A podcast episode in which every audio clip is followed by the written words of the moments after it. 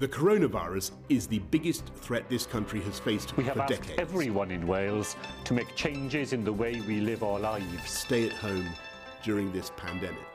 Welcome to Journos in Lockdown. a podcast created by trainee broadcast journalists who are learning to report in a global pandemic. As we've not been able to go out and meet journalists, we've decided to bring them to you and ask them what challenges coronavirus has brought them and what the future of journalism might look like. Hello and welcome to another episode of Journos in Lockdown. I'm Fionn Clark, and a few weeks ago I got to speak to ex BBC journalist and the current investigations editor for the Bureau of Investigative Journalism, Meirion Jones. We spoke about the importance of investigations, how journalists could be better at holding the government to account, and even about bad rom coms. So here is the full episode.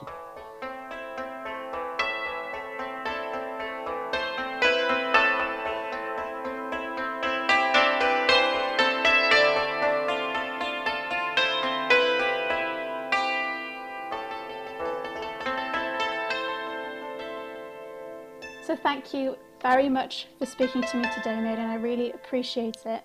First of all, how are you doing today? It's good. It's sunny. Uh, what more could you want? What does a working day look like for you now? How has coronavirus impacted that? Oh, we're doing the same amount of work. We've got a lot of pieces going out, perhaps more than usual. It's just differently structured. Uh, so you've got meetings that you know are coming up uh, about pieces that are going out. We've got a piece going out today uh, about a drug called Propofol, which is used in the uh, ventilator recovery of uh, corona patients, and um, pointing out the difficulties with the production line for that. There are very few factories that make it. It's very easy for it to be disrupted. Uh, so looking at looking at the um, fragility of the supply chain for some of the vital drugs that we need uh, to treat COVID nineteen. Uh, we've got something on homelessness going on, out later this week. Uh, possibly also uh, something at the weekend, and another piece about councils. so we've got various pieces on the way. I'm talking to partners, people like Channel Four, HuffPost, various people who we're involved in conversations with about all this. Uh, we're also um, looking at what's coming inbound, new stuff that's coming in. A lot of uh, people try and tip us off to stories. Many of those people are mad, bad, or dangerous. Uh, we had one person today uh, asking why we weren't investigating the use of hydrogen peroxide, which is a bleach to inject into people who had COVID 19, which would kill them. Uh, they seem to think this would be a good treatment, very much like Trump with his injecting disinfectants the other week. And then on the other hand, we've got one very good tip off that's coming in the last few days. We had to have a discussion about how we will deal with that, uh, secure means of communication, all these sorts of things. Uh, so, quite a range of different stuff. So, how does it impact the ability to properly investigate things now that people have to work at home or distance a bit more? What you can't do is the really deep source development stuff, which is very important if you're doing investigations. You really need to meet people face to face and get them to trust you um, and you know bring them out of their shells and eventually maybe you're going to get that huge story out of them that isn't possible to do under these conditions. Most of what we do, you can do. You can talk to experts, you can talk to lawyers. Uh, there are lots of people you can talk to. Most of the work you can do in this way. Um, but it prevents you from doing that really deep stuff, which, which does need to be person to person, face to face. Uh, it doesn't stop people dropping you a load of data, you know, an anonymous data drop of some sort, which you can then follow up.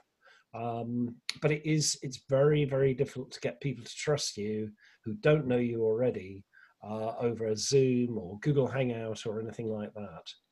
So, how has it impacted the kind of topics you're able to focus on? Well, that's a different question. So, normally we would spend months and months working on an area, becoming the absolute experts on it, and only then putting out copy. So, for instance, last year we did a lot of stuff on how the beef industry in Brazil uh, is responsible for most of the Amazon deforestation and destruction, the fires. We worked on that from late 2018 to the middle of 2019, more than six months' work before we put out anything at all. And then we carried on putting out pieces over the next six months. We're still putting up out follow ups today on that. Uh, whereas with coronavirus, COVID 19, we had to think in a different way. There was no point sitting there for six months working on something when you don't know what's going to happen at the end. On the other hand, we can't compete with daily news. So we looked at doing things with a four, five, six week turnaround, things where we could put an investigative element into it, but were not fully fledged investigations. And that's what we've been doing over the last couple of months. Uh, so more stories, shorter stories, uh, but with an investigative element, but not out and out investigations. So, how important do you think having the news as both that daily thing, but also your more long term investigative angle, how important do you think that is for society now? Well, um, most of the things that we've been dealing with so far are problems that are developing as we go along, like shortages, for instance. Uh, we were leaked a European uh, schedule which showed uh, all the shortages of drugs that are critical for the treatment of COVID 19 right across Europe. Something like that is obviously of immediate interest and immediate use. Uh, and we could work out, you know, which drugs are important, why they're important. You know, we didn't we didn't just have to rush out a document.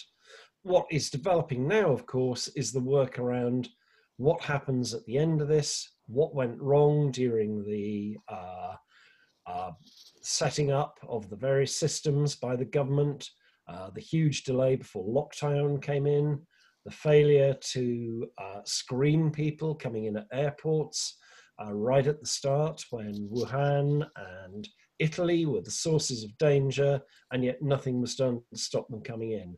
So that will be very important to dissect what went wrong to try and make sure it doesn't happen again the next time there is a big flu outbreak. Uh, and that is the importance going forward. It's important to hold the government to account, obviously, but it's also important to learn lessons for the future. On that note of accountability, how do you think this has impacted the ability to hold the government or anybody in power to account? Uh, well, the government have found uh, various measures to make that difficult. Uh, for instance, the announcement yesterday in a pre-recorded uh, TV um, monologue uh, from the Prime Minister, rather than it being done in Parliament, uh, where they could be held to account, rather than it being done where there are active journalists who perhaps could have asked key questions. I think we have been let down by a lot of the journalists during this.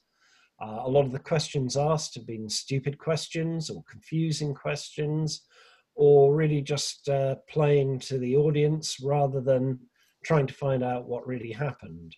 Uh, so there is a need for people, and not just us, other people have been doing this as well, um, who are looking deeper and trying to find out what's going really going on behind the scenes. How how can journalists be better at holding the government to account now?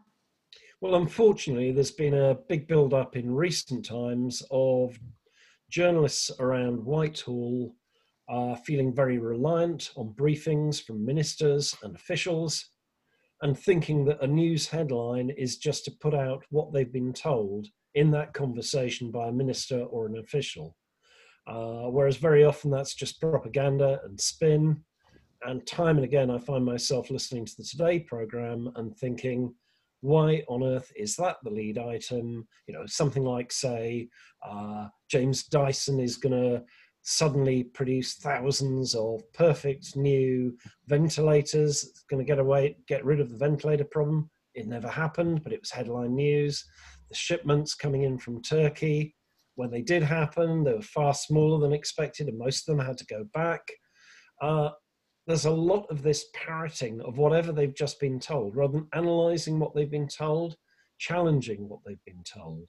Uh, but it's very easy for um, particularly a Westminster reporter who feels dependent on these sources of information to put out what is effectively propaganda.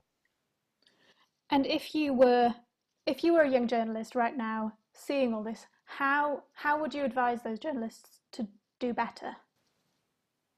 I think if you're a young journalist, you either have to decide to find a small part of the coronavirus story that you can deal with, something that you can become an expert in, something obscure, a small bit of the story, but that you can be the best at, or you need to ignore coronavirus altogether and look at what's happening afterwards.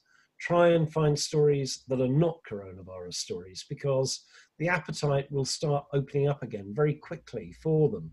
And most journalists will be exhausted from doing the coronavirus. They won't have been making the calls on other subjects. It's a great opportunity for people to get ahead of that game. And if you were a young journalist who specifically wanted to do some investigative work, but obviously can't leave your home, what would you advise there? Uh, well, as I say, it's very difficult to develop sources, um, but you can develop expertise. So uh, you can find areas that you can delve into, and there are people you can talk to who will help you online. There are some people who are stuck at home, bored. Um, you know, we're working as many or more hours as we were before we started working from home, but I know a lot of people who are only working two hours a day some of those people will be only too keen to talk to young journalists about the areas they know about. Uh, so, you know, there are things you can do.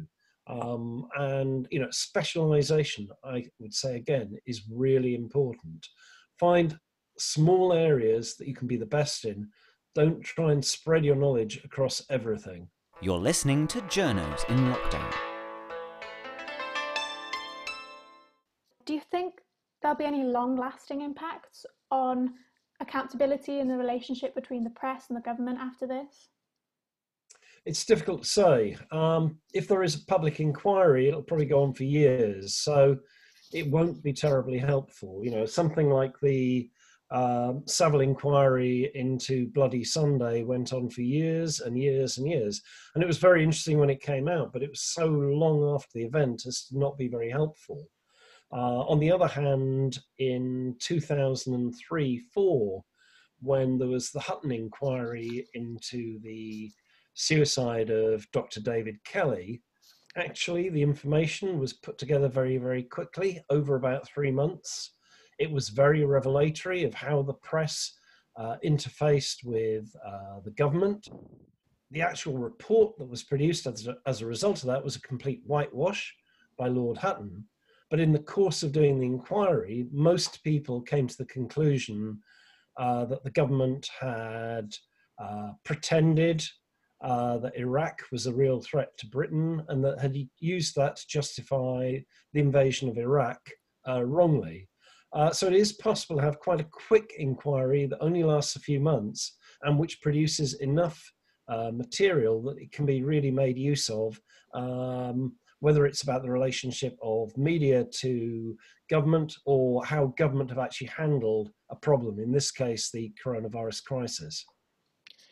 As an investigative journalist, this may be a difficult question, but what, what do you personally think the most important story has been during this lockdown so far?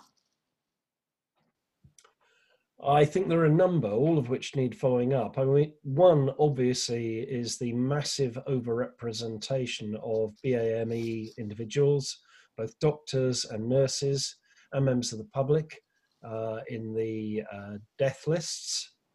Um, I think the Financial Times has done really good work looking at the numbers and concentrating on the surplus deaths, uh, which uh, are far, far higher than the official coronavirus death tolls, and yet probably the best indicator of how many people have died. Um, I think there have been some very good stories trying to dig into what was going on in Whitehall, what the real agendas were, and I think a lot more will come out on that. Uh, as this ends, and some people are disgruntled and want to come out and talk to journalists about what really happened, people who feel that perhaps they're unfairly portrayed. I think a lot more will come out about the status of the scientific advisory group. I mean, we saw yesterday uh, with Boris Johnson's presentation that there were some absurd pseudoscience slides in that presentation. Uh, one of which said that the alert level, which is between one and five, is set by adding the R number, which at the moment is between 0.6 and 9, uh, with the number of casualties, which is in the hundreds of thousands. It didn't make any sense at all. It was meant to look like a mathematical equation, almost like one of those uh, adverts for hair products, which then go, Here comes the science moment. And you're not really meant to listen to it, uh, but it's meant to impress you that it's all scientific. And it, it was complete gobbledygook, it was nonsense. Um, so yeah, there, there are many interesting areas to dig into, and there has been good journalism in this. And obviously now the news is almost more ever present than ever. A lot of journalists are working from home. How how has all this impacted your work life balance and ability to separate yourself from your work? Well, I'm fortunate in that um, I've got a room spare bedroom that I can work in, so I can cut myself off to some extent. I miss having uh, impromptu conversations with other journalists. I miss going out and talking to people. Uh, the more uh, perspectives you're exposed to, the better. And that's quite difficult when you're doing that online. I also, normally when I'm working, I have a routine that I get up seven o'clock, I do urgent work for the first half hour, deal with incoming, whatever. I then go for a swim in my local swimming pool, which is around the corner. I get a train and I've got a folding bike and I cycle into work. So by the time I get into work, I'm in a I'm in a very good frame of mind. I've done some exercise. Now the swimming pool is closed. Um, I don't have that barrier, that gap between my home life and my work life.